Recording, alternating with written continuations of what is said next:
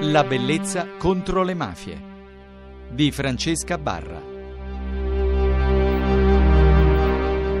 Secondo appuntamento della bellezza contro le mafie, continuiamo a parlare della tratta, della prostituzione con Isoke Iktani, lei stessa vittima della tratta e questa notte andremo più nello specifico per capire che cosa ha fatto emergere l'indagine che ha svolto Isoche e soprattutto come vivono le ragazze la situazione di sfruttamento e di schiavitù. Isoche, fra um, i campioni di ragazze che voi avete ascoltato, ehm, secondo te qual è l'elemento che più le fa soffrire? Il fatto di essere state ingannate, il fatto di non sapere come ripagare il debito eh, oppure il fatto di essere costrette a fare qualcosa che le rende eh, sporche, che le rende eh, lontane da, da, dalle proprie aspirazioni, dai propri sogni. Che cosa emerge a livello umano da queste ragazze che tu hai ascoltato? Guarda, vi avresti dato delle persone che conosceva che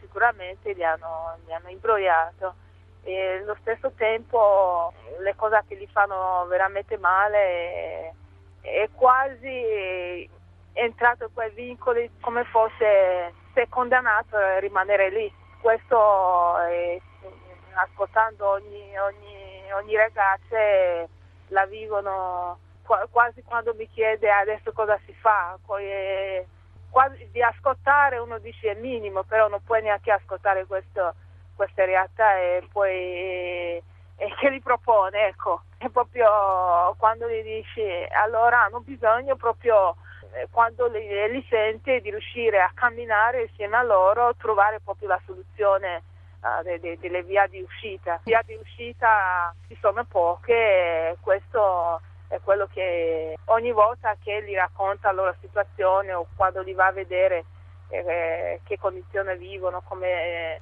eh, eh, quando uno dice quando finiranno, eh, questo, comunque le ragazze che sono entrate nel percorso eh, di, di, costruzione, di, di, di, riuscire a riprendere proprio la loro vita e sembra ecco, quasi impossibile. La, sì. la vita, ecco, ci vorrebbe tutta la vita, però per loro sembra un'eternità. Ricostruire una vita che, sì, che, che, spaventa è chiarissimo e poi fra l'altro nelle tue testimonianze, questo soprattutto nel libro Nelle ragazze di Benin City, hai fornito chiaramente l'idea di, della sofferenza del baratro in cui sprofondano.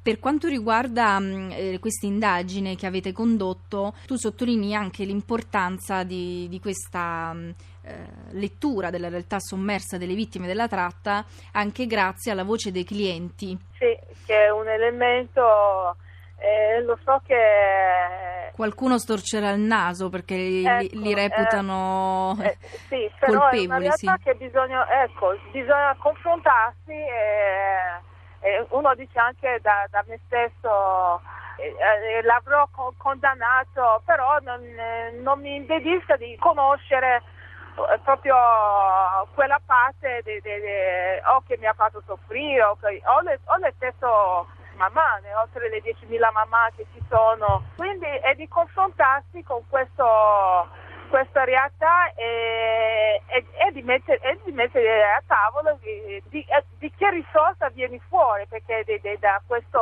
dalle confronti che io stesso sono fatte, da, le, molte ragazze che hanno uh, o minimo o comunque le, le aiuto di, riuscire a avvicinare la possibilità di un percorso e vengo attraverso proprio uomini oppure amico allora, è importantissimo ascoltare anche la voce dei clienti, come avete so- mh, sottolineato nella vostra indagine, poi ave- avete posto anche delle domande che hanno messo in, in evidenza alcuni, alcuni, aspetti. Il primo che ehm, in Italia le maman sono circa 10.000. Circa, perché circa, sono, certo, quelle che eh, si riescono a rilevare.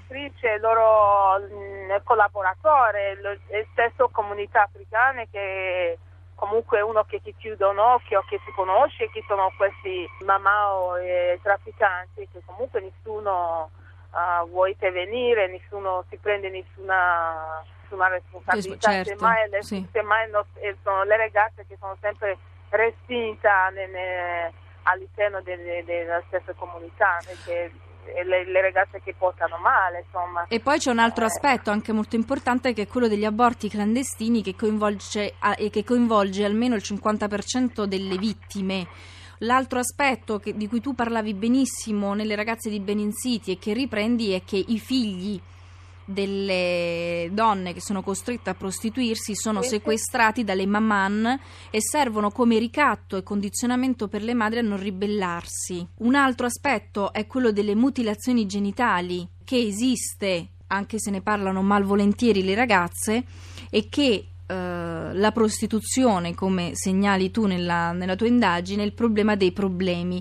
Nessuno ha davvero scelto di prostituirsi, al più ha accettato, si è sottomessa, si è adattata. La sfrontatezza con cui dichiarano spesso di aver scelto liberamente nasconde la consapevolezza di non poter fare altro. Continuo con eh, i risultati delle indagini svolte da Isoché. Nuove ragazze continuano ad arrivare sempre più giovani, spesso minorenni, quindi arrivano delle bambine. Il meccanismo di arrivo è sempre uguale, il debito è sempre presente. Come ha detto Isoché nella puntata di ieri, le cifre a cui ormai ammonta il debito si aggirano intorno agli 80.000 euro e che un certo numero di vittime della tratta, su indicazioni delle maman, cerca e trova una legalizzazione attraverso denunce finte richieste d'asilo e racconto di drammi e di violenze subite. Molte ragazze conoscono i vari servizi ai quali potrebbero rivolgersi per ottenere assistenza, sostegno, percorsi e documenti. Ci sono anche mamma che suggeriscono alle loro vittime di affrontare un percorso con una comunità per arrivare ai documenti. Sta crescendo la pratica spontanea dell'automutuo aiuto. Tra le ex vittime la percezione di poter essere utile ad altre ragazze ancora vittime cresce, con il crescere della percezione che molto sia ancora da fare, in particolare verso le più piccole, quindi le minorenni e le giovanissime. E quindi questi sono dei dati che magari fanno crescere la speranza che si possa davvero risolvere la questione. Io Ringrazio naturalmente Isoché per, perché partecipa sempre attivamente in prima persona eh, aiutando altre donne che hanno vissuto come lei una condizione di schiavitù e di inganno appena arrivate in Italia. Ricordo che il suo libro si intitola 500 storie vere sulla tratta delle ragazze africane in Italia con la presentazione di Susanna Camusso e la prefazione di Suor Eugenia Bonetti edito da EDS e segnalo naturalmente ringraziando Isoché per aver partecipato, ringrazio anche un altro libro se volete approfondire la tratta delle, della prostituzione nel mondo, una mappa delle tratte delle donne e delle bambine nel mondo edito da Fandango Libri di Lidia Cacio con traduzione di Andrea Grechi e Fiamma Lolli, Schiave del potere. In quarta infatti c'è scritto che non esiste una sola storia di mafia in cui il sesso non sia presente. Le donne e le bambine sono comprate, vendute offerte in dono, oppure sequestrate, affittate, prestate, stuprate, torturate e assassinate. E adesso io vi ringrazio per l'attenzione e la sensibilità con cui si affronta l'argomento prostituzione. Vi ricordo il nostro indirizzo mail che è la bellezza contro le mafie chiocciola rai.it domani con un nuovo appuntamento sempre alle 24.50. Buonanotte.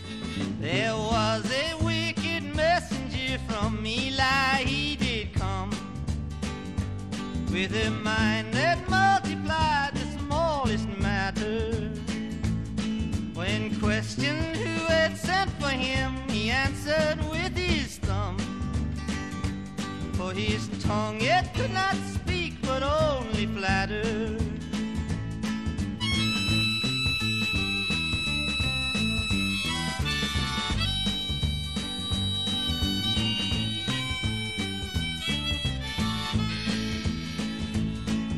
Stayed behind the assembly hall. It was there he made his bed.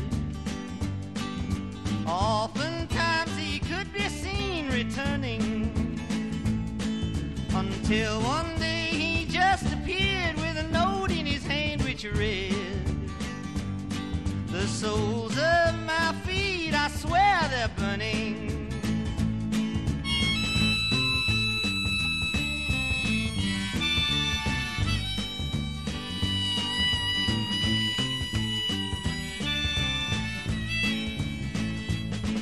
The leaves began to falling and the seas began to part. And the people that confronted him were many. And he was told but these few words which opened up his heart. If you cannot bring good